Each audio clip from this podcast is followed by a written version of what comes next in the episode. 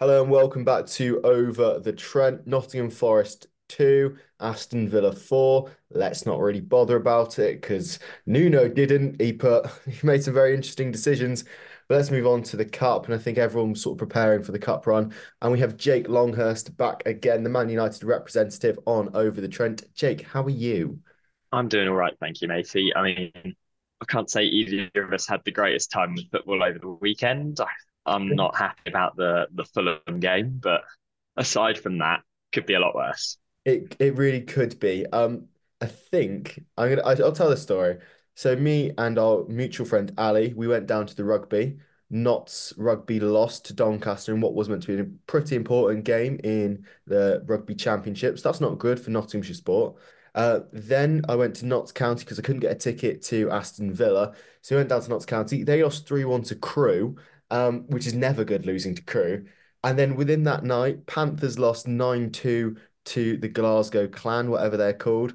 And then Forest also lost 4 2. So the week of Nottinghamshire sport from Friday to Saturday was quite tough. But Man United having not, not to mention, yeah, Man United had it tough, and England had it tough in the rugby. Yeah. And France didn't lose. Italy had a last minute penalty and just hit the post. It wasn't our weekend just wasn't our weekend. Now, in fairness, the Panthers brought a bit of good mojo back to the city with a win on Sunday. So well done to the Panthers. But Manchester United do have bigger problems because they've conceded to Iwobi. That's pretty terrifying. Uh, Man United fans are usual uh, suspects for overreacting to things, but conceding to Iwobi and losing to Fulham at home uh, this is your 10th loss in the league and your eighth loss at home, uh, which is the worst record for Manchester United since 1973 74. This is dark times for Manchester United. This is worse than the Moyes months. This is very interesting, and Forest play them on Wednesday, which of course means Man United are going to win. Jake, Man United at the moment, okay, we, we've, we've done this before. The Glazers, the manager, it's all falling apart. But why is it coming to a head this year? Do you think? I think on the on the player side, on the manager side, if we're going for more on the pitch action, I personally, and this is a bit potentially controversial, don't think it's falling apart.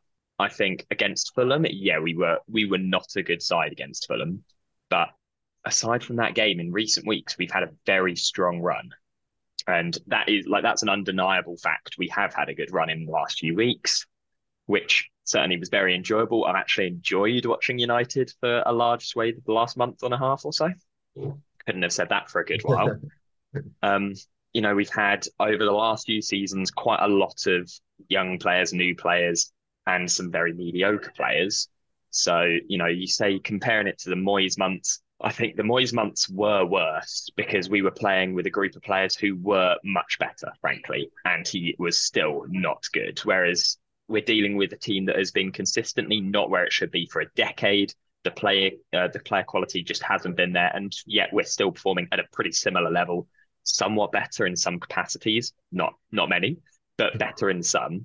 So I think that side is not actually as bad as I think a lot of Man United fans are making it out to be. Um, as I know you've said to me in the past, just in conversation, Man United fans expect more because we had that period of dominance of 25 years. For this decade, where we haven't been, you know, the best team in the UK, consistently one of the best teams in Europe, we're upset about it just because we we had that we had that privilege and now we don't. So to a degree, I'm not too fussed right now because I feel like there is a light at the end of the tunnel. In the management, you know, I've said everything I want to about the Glazers many times over. I've said it to you before. I think we we all know where I stand, where every United fan worth their salt stands. On the new management, Jim Ratcliffe, Ineos, and uh, you know the essentially Avengers of management that he's trying to bring together. I'm very excited, as has been memed numerous times. We're trying to steal everyone who's, you know, anyone who's everyone from every team we can. We're trying to essentially collate the best people in every spot possible to create the best management team that a football team will ever have or has ever had, certainly. And, you know, will it be the best? We don't know. We'll have to see. But I'd say he's got a fair shot at it. So what was it? Um after the after the Villa game back on 26th of December, there was a lot of talk about how palpable the feeling of the uplifting feeling was at the club because we felt like there was a change and it was starting to happen. And I think you've clearly seen that the last couple of months. United has looked a different side largely. Yeah, we've still been very inconsistent as we have been the last decade. Our defence has, as it's been the last decade, not been up to par. But our attacks looked better. Our midfield, buoyed by the teenage genius Kobbie Mainoo, has looked stronger. And at points, our defence has worked. Onana's looking a lot less shambolic. It feels like even though we've had a rough patch this week, things are on the up. So unfortunately, I unfortunately for you, I entirely agree with your uh, your read of the situation. I do think we'll win midweek. Yes, and that was a very very good answer, which covered a lot of my questions. So. Thank you for having us on, Jake. uh, Jake, it is quite interesting. Thank you very much. That's all me. Uh, Mainoo seems to be, and Højlund since Forest beat Man United in December, they seem to be the two players that everyone's very excited about uh, from Manchester. What's their positions like for Forest fans who maybe haven't seen a lot of them? What do they offer to Man United, and why should Forest fans be worried about them on Wednesday night? I think we'll start with the one who Forest fans may see in a more sympathetic light, Kobbie Mainoo, because you know, with any chance he'll be playing for the England squad at some point in the next few months he's 18 and plays like he's 28. It's as simple as that. He plays in a he plays in a way that far belies his youth. His composure on the ball is phenomenal. It is genuinely world world class. Uh, his confidence is brilliant, and not in an arrogant way. He's not his he's not wearing boots that are far too big for the man. He's playing at a really consistently high level. Every game, he looks assured, and I think the thing that I'm most impressed about is his assuredness. He looks calm and collected even when we're under pressure. And oftentimes he is our best player on the pitch, even though this is his first season in the Premier League. He was injured at the start of the season, and yet he has walked into this side to be our best player, which is phenomenal. Casemiro's not been operating as he should. And if we didn't have Kobbie Mainoo, I think we'd be in a far worse position. So he has genuinely bought us such stability that I, I cannot overstate his importance to the way we currently play, because without him, we would be in a state. Rasmus Højlund, however, he's obviously an attacking player. He's our centre forward, and he, in my eyes, has the potential to be that proper, complete striker package. He's not like an Erling Haaland who, you know, love him or hate him, he is an unbelievable finisher. He's a he's a monster but he doesn't have the playmaking ability that Rasmus Højlund seems to have. Because whilst he hasn't got loads of assists, that's mostly because our other players can't score goals, not because he's not trying to set them up. He's running into the box and making space. He's doing what Weghorst did really well, but scoring, as shown by his, you know, his phenomenal six run, you know, six a six game run, got there in the end, and becoming the youngest player in the Prem to ever score in six consecutive games, which was stunning but he's scored good goals. He scores bad goals. He's getting in all the right positions and he's making good passes. He's making good runs. He can carry the ball and he he looks dangerous, which for a player as young as he is, I've not felt like that for the last decade with United. We haven't felt like we've had a player come in with a bit of youth at the front who's genuinely consistently felt like a great player. You know, we've had our moments look at um, what Januzaj back in the day when he started looked amazing. Martial's debut looked brilliant, but we all know what happened to Martial. The man's glass cannon. Can't can't walk on a football field without being injured. Januzaj never worked out, and Herrera just didn't work out. So many of our young players turned up and looked bright and didn't work out even within that season. Whereas I don't think there's been a game, bar one maybe, where I haven't enjoyed watching Højlund for the things he offers off the ball as well as on the ball. So mm. I think those two combined over the next five to 10 years look like a real bright spark in United's future. Yeah, and I think looking back over Manchester United's history, when there's been success, you look at the Busby Babes and you look at the class of 92, there's players coming through the system who understand United. They understand the pressure of the badge. They understand what it's like to be in the centre circle of Old Trafford kicking the ball. It is so inherent within Manchester United's DNA to provide good players, good young players as well. And I think we could be seeing a resurgence in Manchester United's fortunes. And the FA Cup is a very big opportunity for those to get minutes at away grounds, at grounds that aren't going to be, you know, nice under 21 games where no one's really there. United have got quite a busy week. Um, let's let's be honest, the Premier League race doesn't really involve Manchester United. If we're very honest, Liverpool, Arsenal, and Man City all looking involved in that race. And for once, Manchester United aren't. It's not like it's 10 years ago, unfortunately. Man United are a little bit adrift from the Champions League spots. If we're quite honest, eight points is a long way to come back, but you never know. The FA Cup is really your last chance at silverware or meaningful qualification for Europe as well. What do you think will the team be on Wednesday, considering you've got Manchester City on Sunday? What does Ten Hag prioritize here? Does he prioritize the cup, the last possible silverware, or a chance to really scupper the big rivals' uh, title chances? It's, it's difficult. It is difficult. Um, you know what? I think Ten Hag's priorities currently are actually arguably his own. I think he needs to keep himself at United. I think the Fulham game was a poor performance and not entirely his fault. I, I will absolutely say that much. I don't think it was entirely on his shoulders, but he naturally has a lot of that. It was not a good showing for us. I think he needs to turn up, do well in both. And so I think he'll put out a strong squad for both games. Um, Rasmus Højlund is the big question mark, of course. Whether he's available or not for the FA Cup is yet to be seen. He might be available for Man City. I don't think he'll be available for Forest game, which is a shame. I love I love watching him play, and I think he's a really great player for us. So, you know, unfortunately, I don't think that'll happen. I expect he will do probably what he did uh, against Fulham and play Omari Forson out on the right side, or he might bring on Amad Diallo, who I think is a great player and probably deserves those minutes a bit more than uh, than Forson in my eyes. Um, but either or, I think it will be one of those young two.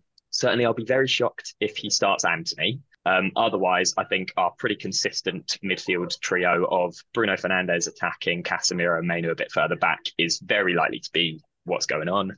Um, Luke Shaw, who knows if he'll be available or not? Um, I don't think he is. So I'll assume we'll do again quite similar to how we played against Fulham. We'll have our fairly predictable at this point centre back pairing, Harry Maguire with whoever's available. Um, I suspect Rafael Varane, and then Diogo Dalot, who's been unbelievably consistent for us this season, out on the right. Andre Onana in goal, possibly Victor Lindelof out on the left. As as has been publicised, we've got a fairly large number of injuries as we have done all season, frustratingly so. So who knows? Honestly, we might have Jonny Evans starting this time, um, who again actually has been pretty good for us considering his age. Um, I'll you know credit where it's due. He's been good for us this season, so I expect he's also in with a shout at the starting eleven. As for the Man City game, if Rasmus Højlund is available, he will slot straight into the starting lineup.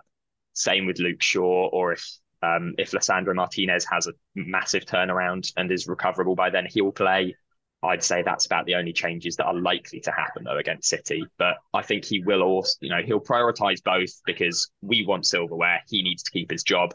And not, not only does he want to keep his job, he wants to beat the big rivals. The mm. biggest thing for a Manchester United manager is playing exciting football and entertaining the fans. You know, the youth comes along with that. It's so much more entertaining to see your players come through. It's such a sense of unity for Manchester United fans. So seeing them come through is amazing. And beating your big rivals, obviously that's entertaining. Who doesn't love beating the big rivals? Forest versus Derby is consistently one of the biggest games whenever it's played in the Midlands. It's just such a big day out. Mm. United versus City, enormous day for the for UK football, to be honest. So he's got to prioritise that as well. You've also got quite a nice little selection of games after. So if something does go wrong, you can really put the next four days and you really push the players hard because then you've got Everton at home, Sheffield United at home. You can put out the under 12s for that one, Brentford, and then it does get a little bit trickier with Chelsea and Liverpool, Bournemouth, Newcastle. You say tricky and Chelsea. Well, they did reach the you they did reach the League Cup final yesterday. Now and did lose against an under nine squad. Yes, they did. They did. With Virgil van Dijk in tow, admittedly. Yes, and it should have been 2 0 to be fair. That was um a very strange goal to disallow. But... Rather if yeah, the rather if you controversial disallowed goal. Um, although speaking of uh, speaking of Everton and the next few games, oh. that is of course a very interesting topic today of all days. Yes. With them having their points deduction moved from ten points to six, so naturally puts Forest in a more more interesting position. So yeah. we chatted briefly before this about Forest and Luton because realistically, it's likely that one of those two will be the one to be uh, to be relegated. Mercifully for Forest, Luton have two really nasty games on the bounce here. They've got Villa and City, I think it is coming up. So hopefully, a good couple of games where you guys can get a couple extra points ahead, and then you two play each other in a few weeks. So fingers firmly crossed for the uh, the glorious Reds to get a couple of points in and then beat Luton. Mm. But for us, Everton, yeah, even though they'll be buoyed by this result, I think we should, with any luck, have a nice game there. Not saying we're going to pull off another worldie of a goal like Garnacho's earlier in the season, but I think with Højlund firing on all cylinders, that should be quite a winnable game at home. Sheffield United, I don't know, they're a pretty good team to me from what I've seen this season. At least five goals they've scored. What is it? Something like that. so you never know. They'll probably bring five against us, knowing our luck. And then, yeah, what Chelsea coming up, that won't be an easy game, I expect, but I can't see us having a horrible time with it just because they their consistency and the amount of time that they're actually able to get in dangerous positions is mired. They can't score half the time, which neither can we, but we've got at least two proven goal scorers on the side. They don't really have anyone who's banging them in that consistently at the moment. Liverpool will be hard. It will be hard. Um, the fact that we held them to nil nil at Anfield was brilliant. You know that that has been an absolute fortress this season, and so the fact that we pulled that off was brilliant. Hopefully, then coming to Old Trafford can be a moment for us to get a couple of points up, get a couple of goals on them, and then Bournemouth. Okay, we had a really shaky game against them earlier in the season, but we look a lot better than we did then.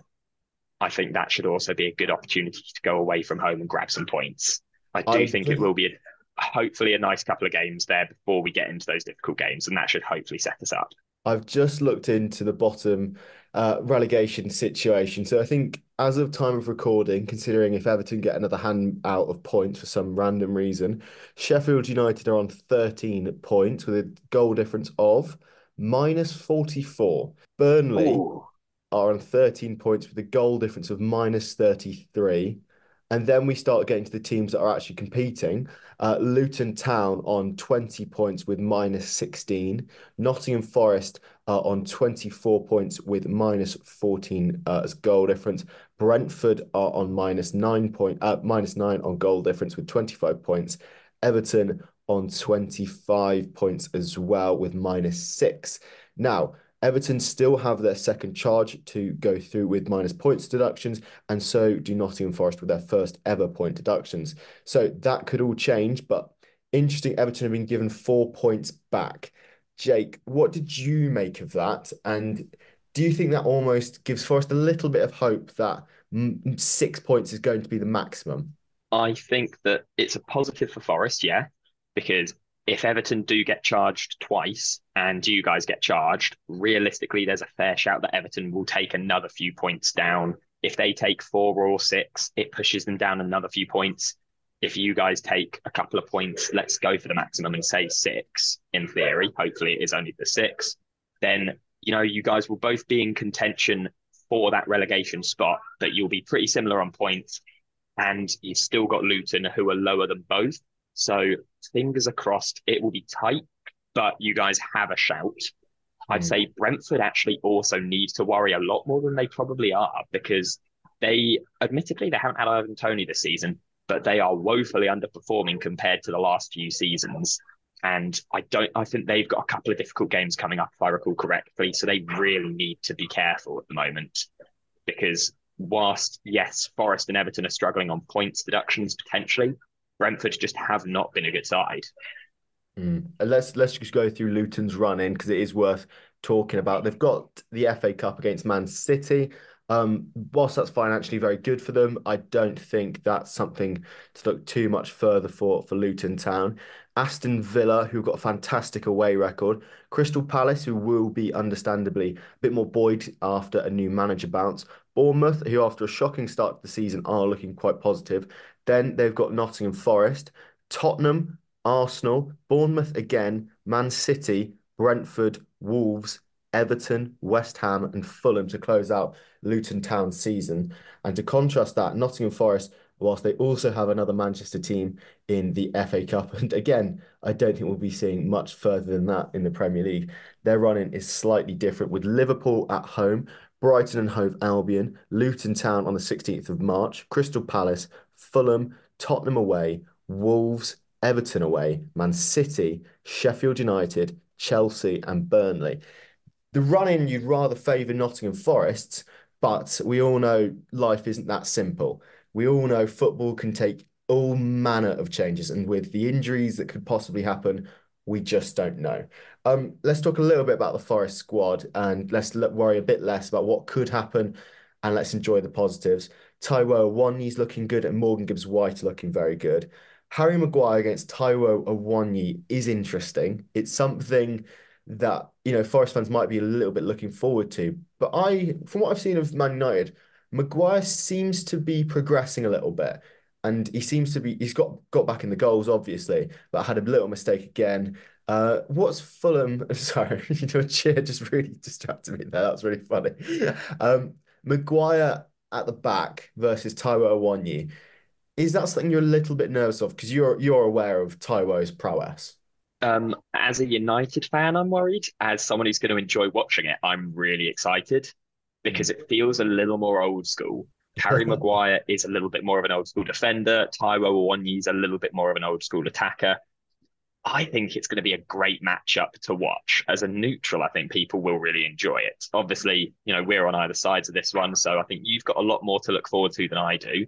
Mm. Taiwo's got he's got a lot of physicality. Like as everyone is aware, the man is built like a wall. He is an absolute unit, but he's quick on his feet. He's got a lovely turn on him as well, which can really it can be really dangerous to all but the best centre backs. And he's got a reliable boot on him.